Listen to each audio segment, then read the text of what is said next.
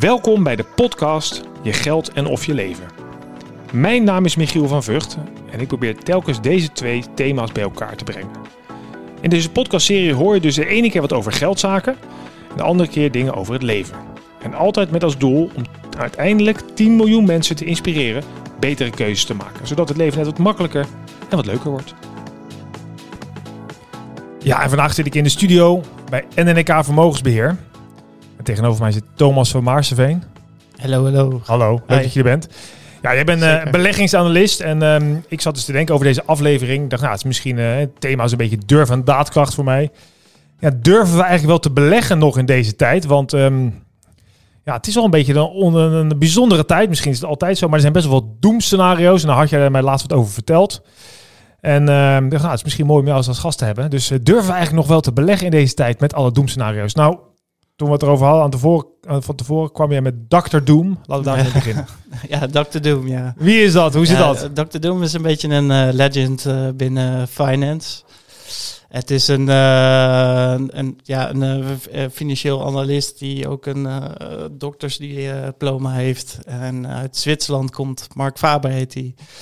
En hij woont in Chiang Mai. En hij komt eigenlijk bijna elk jaar wel met een eh 100% garantievoorspelling dat ja, de, de financiële wereld in elkaar gaat storten. Of de wereld. Of eh, je weet het niet zo gek te bedenken. Of hij heeft er wel een eh, mooie voorspelling voor. En elk jaar eh, is het meestal wel erg, erg negatief. Maar hij heeft niet voor niks die, die titel gekregen. Heeft hij een keer gelijk gehad dan? Nee, eigenlijk tot nu toe niet. Oh, dat is ervan. mooi. Ja, al sinds 2012. Ja, ik weet niet, misschien wel sinds, sinds dat hij bestaat, zal hij al wel zo pessimistisch zijn.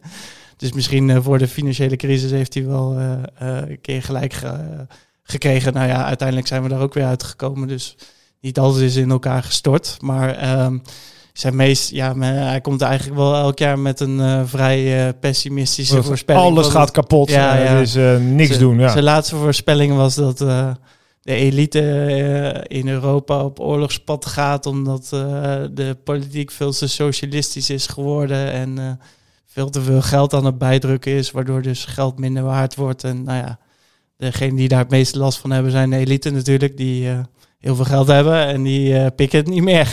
dus, eh, Het is eigenlijk een soort van. Dan Brown-achtige Ja, ja, ja. boekenschrijver zou het ja, moeten het worden. is ook wel, zit wel een beetje in de conspiracy theory-achtige hoek. ja, ja. Maar goed, er zijn wel, ja, iedereen doet er altijd wel een beetje lacherig over ehm, binnen finance. Maar ja, nou, dat de elite op oorlogspad gaat is ook wel een beetje ja, eh, eh, far-reached. Maar eh, ja, hij heeft toch wel vaak wel wat voorspellingen die je toch wel goed laat nadenken over wat er allemaal kan Ja, gebeuren. precies. Want dat is natuurlijk best interessant als Ja. je nu kijkt. Hè, je hoort om je heen, eh heb het over hoogtevrees op de beurs. Want er zijn recordstanden. Je hebt natuurlijk recent eh, Evergrande. Ja. eh, die, eh, nou, die hebben ze weer rentebetaling gedaan recent. Maar er zijn genoeg Ja, doemscenario's. Noem er eens wat. Ja, eh, ja, ik had zo'n heel mooi lijstje. Ja, hebt een lijstje, Evergrande, eh, het schuldenplafond in de VS, Ja. die bijna aangetikt wordt. Energiecrisis, klimaatcrisis. eh, Evergrande, faillissement. Oh ja, en ook nog een belangrijke is het conflict om ja, Taiwan tussen China en de VS, wat eh, Ja. ook wat eh, heftiger begint te worden. Eh, ja, dat zijn ze wel een beetje. toch? Inflatie heb ik Ja, nog. oh ja, stagflatie. stagflatie. Ja, ja, inflatie. Wat is dat eigenlijk, stagflatie? Stagflatie is dat er een hele hoge, ja, hele hoge prijsstijgingen zijn. En dat, dat er geen economische groei is. Vaak gaan prijsstijgingen en economische groei samen. En dat is dan ook best wel gezond. Want dan, ja, er worden de mensen verdienen meer, maar... eh, en prijzen worden wat hoger, dus dan ga je er netto niet op achteruit. Maar als de economische groei laag is en inflatie is hoog, dan ga je als consument er flink op Ja, achteruit. dus er het algemeen. stagneert de economie. Ja, en dan is een, inflatie, stagnatie krijg je dan. Ja, stagflatie. Stagflatie, precies. Ja, ja. Stagflatie, ja, ja, ja. Die wil je niet hebben. Ja, ja, die willen we niet hebben, nee. Allemaal grote eh doemscenario's, ehm, risico's die er mogelijk zijn. Laten we er eens even naar gaan kijken hoe je die dan... eh, want jij zei eigenlijk, of in jouw stuk wat jij eerder schreef... Zeg je, ja, weet je, het is wel goed zo'n dak te doen, want het laat je eens nadenken over Ja, ja, ja. Ze zijn van onschatbare waarde. Nou, eh, vertel eens vind waarom ik. eigenlijk. Ja, nou, omdat ze je eh, toch nog even... eh, ja, ik ben redelijk positief ingesteld. Dus eh, ik zie vaak dingen beter. Ja, jij hebt al een petje gedrukt, toch? Met de AX naar 1000 punten, of niet? Ja, ja. Precies. ja, ik zie vaak dingen meer, eh, ja, goed aflopen dan slecht aflopen. Dus voor mij is een Dr. Doom heel erg handig om juist heel erg naar de portefeuilles te kijken van onze klanten. Van, en elk scenario af te gaan van wat kan er gebeuren, wat voor invloed heeft dat eventueel op bepaalde assetklassen en dingen in de portefeuille. Zo kunnen wij heel goed uh, het risico in kaart brengen van uh, wat, ja, wat voor risico we eigenlijk lopen in de portefeuille en hoe dat kan aflopen in bepaalde doemscenario's. En als we het daar niet mee eens zijn, uh, of dat we vinden van, nou ja, hier lopen wel veel risico, dan kunnen we daarop schaven. En zo uh, maken we onze uh, ja, portefeuilles steeds beter en misschien wat risicobestendiger. Maar ja, ja, je moet natuurlijk wel altijd denken van, ja, beleggen is risico lopen. Dat, dat hoort er nou eenmaal bij. Als je al het risico eruit haalt, dan ga je ook geen rendement behalen. Zo is het dan ook alweer. Maar je kan zelf kiezen wat voor risico je wil. En dit soort scenario's zijn altijd heel fijn om daarmee. Uh, maar zijn dit dan de Black Swans die je soort van onderzoekt? Of? Um, ja, ook wel. Ja, kijk, die elite die op oorlogspad gaat, dat is misschien wel echt een Black Swan. Een Black Swan is eigenlijk een event die niemand ziet aankomen. Uh, ja, in de theorie van uh, je ziet alleen maar, ja, als je naar buiten loopt, zie je eigenlijk alleen maar witte zwanen, maar wie zegt dat er geen zwarte zwaan ergens rond, uh, rond zwemt? Die is er, hè? Ja, die is er ook. Ja, precies. Dus eigenlijk een gebeurtenis die niemand ziet aankomen en een heel erg heftig effect heeft uh, op uh, financiële ja, Dus als je die dan wel meeneemt in je gedachten en in je, in je denken, dan geeft dat je in ieder geval andere inzichten. Ja, ja, inderdaad. Ja. En dat, dat is ja, goed om dat een keer langs de lat van je portefeuilles te leggen en daar eens goed naar te kijken. Ja, dat doe je dan op een aantal manieren, schrijf je. Van, nou ja, weet je, we kunnen... Je moet onder andere kijken, dit vond ik wel op zich een hele heerlijke voor de kerstdiner, denk ik. Binaire risicofactoren en concentratierisico's. Ja, Om even te denken, joh, ik, ik, goed luisteren, ik zeg het nog één keer. Binaire risicofactoren. Ja, dat klinkt ingewikkelder dan het is. Nou, leg het uit dan, want ik snap ja, een binaire risicofactor is eigenlijk een factor, uh, of ja, een risico wat goed of slecht kan aflopen. Dus eigenlijk, uh, dus eigenlijk een, ja, in, in, in, in de programmeerwereld heb je eentjes en nulletjes, zeg maar. En de nulletjes is misschien dan negatief en eentje dan positief. En daar een goed, ja, goed voorbeeld is bijvoorbeeld uh, verkiezingen omtrent het verlaten van de EU uh, van uh, Groot-Brittannië. Wat dus eigenlijk ja, een, ja, een goede of een slechte uitkomst kan hebben. En die slechte, of ja, als het slecht afloopt, dan heeft een binaire risicofactor altijd ook een grote uh, groot effect op financiële markten. Dus financiële markten zullen daar erg op bewegen. Um, ja, wat, daar, wat ik daar belangrijk in vind, is dat je, ja, de, de wereld zit vol met die binaire, binaire risicofactoren. Het zijn allemaal verkiezingen of het zijn medicijntrials of uh, nou, dat is wel aardig. Een medicijn trouwens wel heel even kort. Want ja, ja, ik, ik, ken wel van die mensen zeggen, ja, die beleggen dan heel specifiek in een, een klein Amerikaanse farmaceut. Mm -hmm. En die zitten dan, uh, die is heel erg lage koers, maar die zitten dan te wachten op de goedkeuring van de Federal Drug Administration. Krijgen ze, En dan gaat, lukt het, dan gaat het keer whatever en anders is het over. Dat is inderdaad, dat is alles of niets. Dat is, ja, alles of niets is dat. Uh, dat hoeft dus niet altijd bij een binaire risicofactor, maar um, ja, dat, uh, dat, dat is de karakteristiek ervan. Het is dus of het loopt goed af of het loopt slecht af. En als het slecht afloopt, dan ben je meestal het bokje. Ja, ja. Um, ja en als je dan uh, kijkt van, nou wij hebben bij NK hebben een zeer goed gespreide portefeuille, maar we hebben altijd wel uh, wat concentratie in de portefeuille. Dus we zetten daadwerkelijk wel extra in op wat dingen. Dus bijvoorbeeld op small caps, dat, dat zijn kleine bedrijven. Of we beleggen wat meer in emerging markets. Dus dat zijn aandelen in opkomende landen. En dat zijn, um, ja, als je dus ergens extra op inzet of een, een hoge concentratie in je portefeuille hebt, dan noemen we dat concentratierisico. Nou, ja, ja. dat bij ons natuurlijk uh, al echt heel erg mee, maar we zetten wel wat extra in op dingen.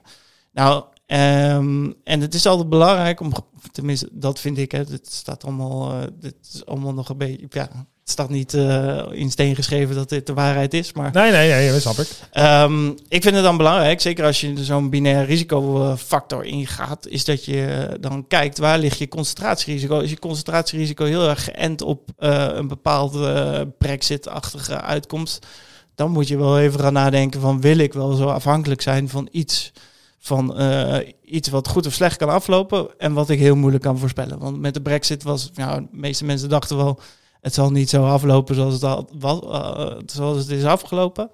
Dus uh, het is altijd, ja, het, is, het, het, is heel moeilijk om te voorspellen en dat kan je een keer goed uitraken. Dus, nou ja, maar dan tegelijkertijd is de keuze die je dan moet maken best wel lastig. Want als je het over de Brexit hebt van ja. een paar jaar geleden. Ja, dat is ook heel erg moeilijk. Remain ja. of Brexit, maar wat doe je dan? Ja, ja, je, nou je brengt het allereerst in kaart en dan weet je ook van, oké, loop ik hier concentratierisico? Dat was bij ons niet het geval hoor, wel denk ik, nou hooguit in het aandelengedeelte eh, 8% in eh, Britse aandelen. Ja, dat is niet een hele hoge risicofactor eh, om dat in je portefeuille te hebben.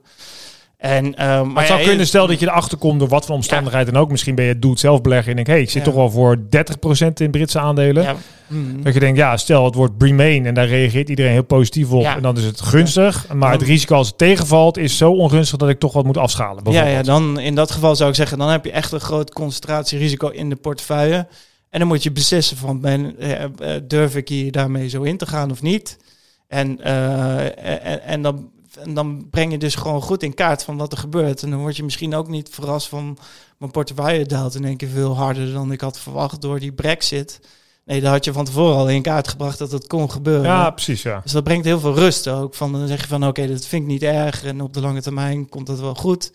En eh, dan ga je dus niet eh, rare fratsen vertonen als je toch ermee geconfronteerd wordt wat, met iets wat je niet had Ja, verwacht. want dat is natuurlijk het mooie. Als je dus nog Ja. betere verwachting hebt, dan... ehm, ja, ja, draait, daar draait het natuurlijk om. ja. En, en, en ja, zoals ik al zei, als je die risico's in kaart brengt, dan, dan, ja, dan weet je van tevoren een beetje van wat er kan gebeuren. En eh, ja, we- ja, weet je ook hoe je daarin staat. Dat is altijd wel... eh, Ja, dus die binaire risico's. En Zijn er Ja. nu binaire risico's die spelen waar je naar, waar, waar je naar kijkt? Ja, het schuldenplafond in eh VS, dat moet nog door eh, het huis in dat hij eh, omhoog, eh, het huis van afgevaardigd is. Dat Maar in die end gaat hij altijd omhoog. Eh, ja, eh, we- er zijn voorgaande jaren zijn er geweest dat het altijd weer eh, omhoog wordt gehaald. Dus dat is ook wel de verwachting dat dat schuldenplafond omhoog gooien is, dat ze weer ehm, kunnen doorlenen. Maar ja, je, weet- je weet niet wat er kan gebeuren in zo'n eh, in zo'n congres met eh Ja, dat, republikeinen. ja, het blijft interessant. daar daar, moet ja. je, ja, dus daar, ja, daar moet je altijd wel eh, van bewust zijn dat dat eh, ja, eh, kan gebeuren. Maar dat is kenmerk van zo'n binair risico. Omdat, maar is wel iets wat je denkt, nou, dit gaat de komende periode. Dat komt eraan. Ik zie het, hè. Dat was Ja. een 0 of een 1 wordt gescoord op een dag. Ja, dan kan dat. eh, Zo kun je dan naar voren gaan bereiden. Ja, inderdaad. En dan is het ook altijd handig om te kijken van wat gebeurde er nou in het verleden. Hoe kijken anderen daarnaar? Hoe calculeert de markt dat in? Eh, dus dat soort dingen ga je allemaal even analyseren. En dan, denk, ja, en dan kun je zelf een goede inschatting maken van hoe ga ik hiermee om? Mocht het slecht aflopen, dan weet je, ik heb dit in kaart gebracht. Eh, ja, het- ik wist dat dit kon gebeuren. Het is niet erg. Ja, ja, ja, precies. Want ja, je wordt, als je in een goed gespreide portefeuille zit, dan ja, eh, het voordeel is dat je goed gespreid bent, dat je nooit overal, dat je nooit ergens hard wordt geraakt. Maar ja, het nadeel is wel, je hebt dus alles in de, ja, veel in de portefeuille. Dus ja, er zal altijd wel risico. ja, ja, ja, ja. Je wordt altijd wel ergens geraakt dan. Nou, uiteindelijk zorgt het natuurlijk voor dat Dus je gewoon beetje- minder grote dalingen en ook minder extreme stijgingen krijgt. ja, dat, is mooi. Ja, ja, inderdaad. Maar, ja, dat is wat je wil, hè? Oké, dus dat is, eh, dat is eigenlijk één. Dus de binaire risico's, zoals de brexit onder andere en het schuldenplafond. Mhm. En de andere om, zeg maar, om te gaan met die Dr. Doom-achtige dingen die er allemaal spelen, is dat je dat, eh, ehm, eh, dus dat je naar scenario's gaat kijken. ja, inderdaad. Kun je daar eens een voorbeeld van geven? Ja, dat heeft natuurlijk een beetje overlap met dat binaire. Want dan zeg je van, eh, dat zijn ook twee scenario's. Het loopt goed af, het loopt slecht af. Eh, maar bij in scenario denken, ehm, ja, kun je bijvoorbeeld ehm, de- gaan denken over inflatie nu. En eh, beleid van centrale banken kun je in kaart brengen. Dus dan kun je zeggen van, wat gaat er gebeuren als eh, centrale banken ander beleid gaan hanteren? En wat heeft dat voor invloed op mijn portefeuille?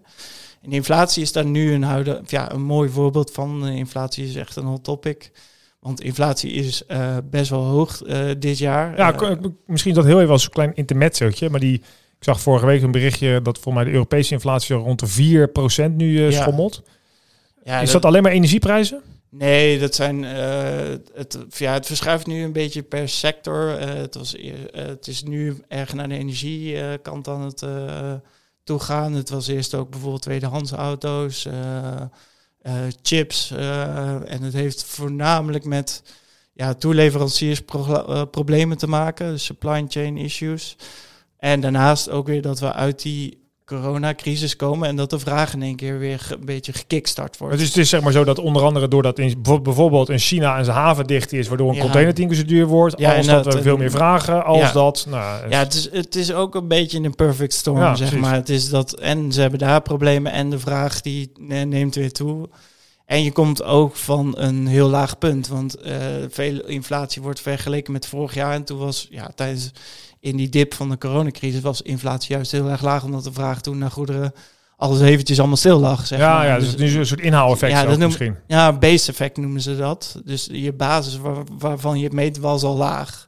Dus daarom krijg je Oh, ja, ook een hoog, Dus eh, hoger effect misschien. Dus dat is ook een beetje, eh, ja... eh, Dus ja, vorig jaar zit je eigenlijk onder, ja precies, waar, Ja. ten opzichte van wat je het vergelijkt natuurlijk. Ja, nou ja, een, een mooi eh, voorbeeld van een scenario is bijvoorbeeld nou als inflatie, eh, want er is nu heel erg discussie, is inflatie eh, eh, blijvend hoog of is het tijdelijk hoog? In de zin van gaan die toeleveranciers problemen lossen die zich in eh, op korte termijn op en gaan we weer naar een wat normale niveau van de inflatie toe? Of blijven, blijven blijvend hoog en komt er een soort van eh loonprijsspiraal. dus dat wil zeggen dat prijzen gaan omhoog. Dus werknemers gaan meer eh, eh, hogere lonen eisen. En werkgevers gaan daarop weer hogere prijzen eisen. En dan Ja, krijg ja, je zo'n spi- spiraal omhoog. En dan krijg je, ja, economisch gezien is dat niet zo positief, omdat je dan een oververhitting van de markt krijgt. En dat drukt dan vaak weer dan economische groei op een bepaald punt. Nou, de, eh, ik zal iedereen even geruststellen, daar zijn we nu nog lang niet aan toe. Maar ja, er zijn wel tekenen die daar daarop lijken. Dus ja, dus een, ja, een scenario om te bekijken is bijvoorbeeld, is inflatie hoog? Wat gaat er dan gebeuren? Ehm, ja, het belangrijkste is dan, wat gaan de centrale banken doen? Eh, als, als inflatie blijvend hoog is, dan eh, ligt de verwachting dat eh, centrale banken eerder geneigd zijn om rentes te gaan verhogen. En rentes te gaan verhogen betekent dat eh, als een rente omhoog gaat, heeft dat meestal niet een goede invloed op obligaties en aandelen in de portefeuille. Die zakken dan vaak in waarde. Dus dat is een Ja. scenario om te bekijken. En je hebt een bepaalde aandelen en obligaties die daar ook weer anders op reageren. Dus sommige zijn daar gevoeliger voor voor dan andere, zeg maar. Je hebt kortlopende obligaties. Die hebben niet zo'n hoge rentegevoeligheid. Dus Kortlopend wil zeggen dat je snel je geld weer krijgt. ja, dus die hebben, dat zijn eigenlijk gewoon leningen die een paar jaar lopen, gewoon 1 tot 3 jaar. En die, hebben, die zijn niet zo gevoelig voor rentestijgingen. Dus eh, daar kun je bijvoorbeeld naar kijken van ja, wat, wat is dan het effect op al die categorieën, al die obligaties die je in je portefeuille hebt. En hoe, hoe ga je daarmee, of ja, hoe, hoe, hoe zullen die daarop reageren? En Maar doe je dat dan ook met name om gewoon een beeld te krijgen wat er zou kunnen gebeuren? Of ook om eh, al een soort vooruit te lopen en denken, nou ja, Beide. Ja, eigenlijk beide. Van, ik wil weten van eh, wat eh, kan er gebe- of ja, wat, gebeur, ja, wat gebeurt er als die rentes omhoog gaan. En wat voor invloed heeft dat op mijn portefeuille en op bepaalde dingen die ik in de portefeuille heb. mee doen dan. Ja. Ja. En Maar tegelijkertijd is het ook lastig, want de Ja, glazen bol ja, werkt ook weer niet natuurlijk. nee, nee, nee, nee. Want ja, ik weet niet wat er uiteindelijk echt gaat gebeuren. Nee, daarom. Dat Nee, zou nee, mooi nee. zijn natuurlijk, maar ja, helaas. Nee, ja, helaas heb ik dat niet. Maar kan, wij kunnen wel risico's goed in kaart brengen. En daardoor een mooie gediversifieerde portefeuille maken die misschien in het ene omgeving het ook wel wat beter doet dan de andere. Of juist dat ik weet van oké, ehm, ja, in het voorbeeld van die inflatie is het, ja, als ik nou alleen maar obligaties erin heb zitten die 20 jaar lang lopen, die heel veel rentegevoeligheid hebben, dan zou ik zeggen, maar daar zou ik toch een Ja, beetje precies. in gaan korten Ja. nu. Want het, er ligt een risico dat het omhoog eh, kan gaan, de rente. Nou, dus stel dat een van de scenario's blijft, blijkt Ja. te zijn van ja, dit, dit zet zo door, dan kun je ervan uitgaan dat die Ja, dat een groot effect zou hebben. Dus dat je daar al een klein beetje op voorstelt. Je gaat niet volledig helemaal uit de langlopende obligatie als dit nee. voorbeeld, maar Maar dan zou ik zeggen dat ik een slecht gediversifieerde portefeuille heb voor bepaalde scenario's die zich kunnen voltrekken. En tegelijkertijd zit waarschijnlijk ook dat je zegt, nou, stel dat er gebeurt iets, of het nou een binair risico is of zo'n scenario waar je over nadenkt, Ja, heeft het ook invloed op de huidige portefeuille. Dus daar, dat is ook een van de dingen die je doorlopend daarmee onderzoekt. Van moet je niet Ja. weer, je, je, nou ja, moet je gewoon weer terug naar je naar af, omdat er iets gebeurd is waardoor je eigenlijk scheef bent gegaan. hoe bedoel je dat? Nou ja, dus stel dat nou, ehm, weet ik, ik verzin even te plekken wat, die eh, Evergrande gaat failliet. En daarmee gaat de opkomende landen, die gaan allemaal omlaag, want iedereen denkt, oh, dat besmet ook de rest. Dus dan krijg je een enorm verlies op je opkomende landen. Maar ja, terwijl je er wel op lange termijn in gelooft, Ja, zit je misschien ja, de- onderwogen. Dus ook je krijgt Ja, een soort van te je weinig kan- concentratie. Ja, ja, nou ja, je kan dan ook zeggen van ik ga tactisch onderwegen omdat er op korte termijn de toekomst er niet zo fantastisch uitziet en veel risico's liggen. En dan zeg ik van voor lange termijn hou ik het gewoon nog strategisch in de portefeuille en dan formuleer ik ook een exit strategie om weer terug te gaan naar dat niveau. Dus Ja, eh, precies. dan ja. kijk je dus ook van moet ik Onderdeel van het scenario set. Ja, ja, inderdaad. Dus onderdeel is ook wel van, ik ik, ik zet ergens extra op in. Maar ik moet er ook over nadenken van wanneer ga ik weer terug naar het niveau wat ik Ja, ja, het is niet- als zijn voor de lange termijn. Ja, Ja, ja, twee ja. keuzes. Ja. Ja, ja, ja, ja, dat is allemaal best wel. Maar ja, wat ik wil, wel wil benadrukken is dat het scenario eh, denken en, en, en meer eh ja, doemscenario's na te gaan. Eh, je kan ze niet voorspellen, maar je kan dus wel heel goed gaan kijken van wat heeft dat voor invloed op je portefeuille. En moet ik daar wat mee doen? En dat geeft eigenlijk heel veel rust. Want daardoor weten we eigenlijk, worden we, ja, eh, worden we minder snel verrast door dingen. Ja, ja, Ondanks precies. dat we het niet kunnen voorspellen, Nou, dat is wel grappig, want ik heb een eerdere podcast gemaakt met Josine Koning, die eh, inmiddels Olympisch kampioen geworden is als hockeykeeper van het Nederlands team. En die zei ook dat zij met het Nederlands team heel veel scenario's vooraf al bedoelen. Wat nou als de twee beste spelers uitvallen met een Ja. rode kaart? Hoe gaan we dan spelen? Wat Ja. nou als we in de laatste minuut... En dan gewoon puur om zich voor te bereiden. Als het dan gebeurt, dan kan je sneller schakelen en dus schade beperken of in ieder geval een beter resultaat halen. Ja, inderdaad. Ja. Ik, eh, ik, denk dat, er- ja, ik denk dat dat heel veel rust geeft in de portefeuille. En, eh, Nou, over rust gesproken, want we hebben nog een Ja. minuut of vijf. oh, Eh, Een van de dingen waar je nog als laatste eh, over schrijft is, Ja. of een van de laatste dingen is, ja, laat eh, je gevoel ook thuis. Ja, dat is eh, een van de moeilijkste, denk ik ook wel. Dat hoor. denk ik ook. Zeker als je zelf heel erg betrokken bent bij je geld en is het, eh, ja, je ziet je Mhm. geld minder worden of meer, dan doet het altijd eh, angst en hebzucht zijn ons niet vreemd. Nee. We hebben nu als het gevoel kijken naar de hoogtevrees. Misschien is dat toch even aardig. Je ziet mensen, ja, met recordstanden, dus Ja, ja, moet je nu niet beginnen. Ja, dat vind ik al. Dat is altijd een van de mooiste irrationele eh, benaderingen die mensen hebben. Ja, leg eens Is uit. dat, nou, ehm, ja, hoogtevrees wordt natuurlijk vaak wel gevoerd, ook wel door de media. Ehm, dus ja, daar komt het ook kranten van eh recordstanden op AX of eh, de Dow staat. Dat klopt eh, toch? Het zijn toch recordstanden? Ja, ja, dat klopt Ja. zeker. Maar mensen hebben daar vaak relateren dat dan van what goes up must go down. ja, ja, ja. ja. En dat is eigenlijk een hele slechte analogie. Want de aandelenmarkt en aandelenkoersen zijn niet gerelateerd aan de zwaartekracht. Heeft er helemaal niks mee te maken. Newton zijn theorie Nee. gaat hier niet op. Nee, ja, de, de wetten van de natuur zijn niet eh, toepasbaar op... Ah, eh, sterker, want ik zie hier een onderzoek wat jij, althans een onderzoek Ja, eh, waar je aan dus verwijst. Een onderzoekje van Dimensional, die heeft gekeken van wat is nou het rendement een jaar of drie jaar of vijf jaar later na een recordstand en wat is het rendement op aandelen, of ja, het is S&P 500, dat is de grootste aandelenindex van Amerika. En wat is het rendement na een daling van 20% een jaar later, vijf jaar later? En wat nou blijkt is dat eh, het rendement zelfs hoger is als je eh, instapt op een recordstand, gemiddeld genomen. Dus je kan, eh, precies. Dus, Ja, dus je kan beter eigenlijk aankopen wanneer... weet je, het goed gaat ja, dan wanneer inderdaad. het is slecht gegaan. Hoewel, Ja. in, wat we goed moeten melden is dat in alle gevallen eh drie, eh 1, 3, 5 jaar, en dat Ja. is 94 jaar data, is, is alles goed. Ja, ja dus- vijf jaar is het verschil wat, kleiner. kleins, Het maar- wordt het weggebagatelliseerd eigenlijk. ja. maakt Maar er goed, niet zoveel ja, uit. Je moet En- gewoon en- sowieso beginnen. Ja, en alles ook nog... Ja. Dus dat is misschien ook wel. Je, je, Ja. Het durf en daadkracht. Ja, ik zou eigenlijk zeggen, iedereen die Mhm. luistert, als je nog niet begonnen bent, het maakt niet uit. Want of er nou een daling komt, zie ik hier in het staartje, of het is een recordhoogte. Ja, eh, ja, ik kan het ook niet voorspellen, maar in de meeste gevallen zou je er goed uit moeten komen. Ja, en dan teruggekomen op je gevoel. Ja, je gevoel zegt natuurlijk van het staat hoog en ik moet niet hoog gaan aankopen, want eh, ja, eh, dan gaat het naar beneden. Ja. Terwijl dat eigenlijk ja, nergens op slaat. Ja, data wijst uit dat het eigenlijk onzin is. Dus dat is weer zoiets van, van ja, dat je je niet zoveel met je gevoel moet denken. Of er bewust van moet zijn dat je soms met je gevoel denkt. En dat je gaat kijken, wat zijn nou de feiten ervan? Wat, wat is nou feitelijk waar van wat ik nu voel, zeg maar. Want ja, Ja, in je onderbuik voel je denk je, oh nee, nee, het is veel te hoog. Ik moet nu niet instappen. Dat, dat gaat nooit goed. Terwijl ja, uit data blijkt dat dat helemaal niet waar is. Dat, dat, dat je dan een dikke daling gaat krijgen. Of dat je zo'n slecht rendement hebt. Nee, precies. Dus- en dat, is, eh, ja, dat Ja. blijft toch heel erg lastig. Dat is natuurlijk ook altijd precies Ja, de dus reden. Dat is het moeilijkste wat, ja, wat er is eigenlijk. En, en, en denk ook eh, de grootste toegevoegde waarde van, eh, van, van, van een vermogensbeheerder is dat hij rationeler kan blijven. En niemand is 100% rationeel. En ik betrap mezelf ook vaak op biases en, en, en, Ja, ja, en, zeker, ja. dingen die met gevoel te Je bent ook een mens. Ja, ik ben ook maar een mens. Maar ja, ik denk dat wij dat erg goed in de hand hebben en daar heel erg van bewust zijn.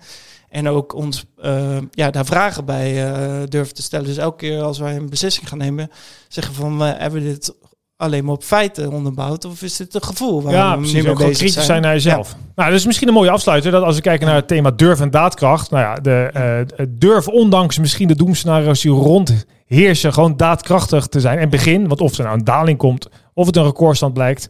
Achteraf maakt het niet zo uit. Thomas onwijs bedankt dat jij in Graag gedaan. je licht wilde schijnen over deze ehm, eh, allerlei eh, mogelijkheden, scenario's, binaire risicofactoren, noem het maar op. Ik vond het heel helder.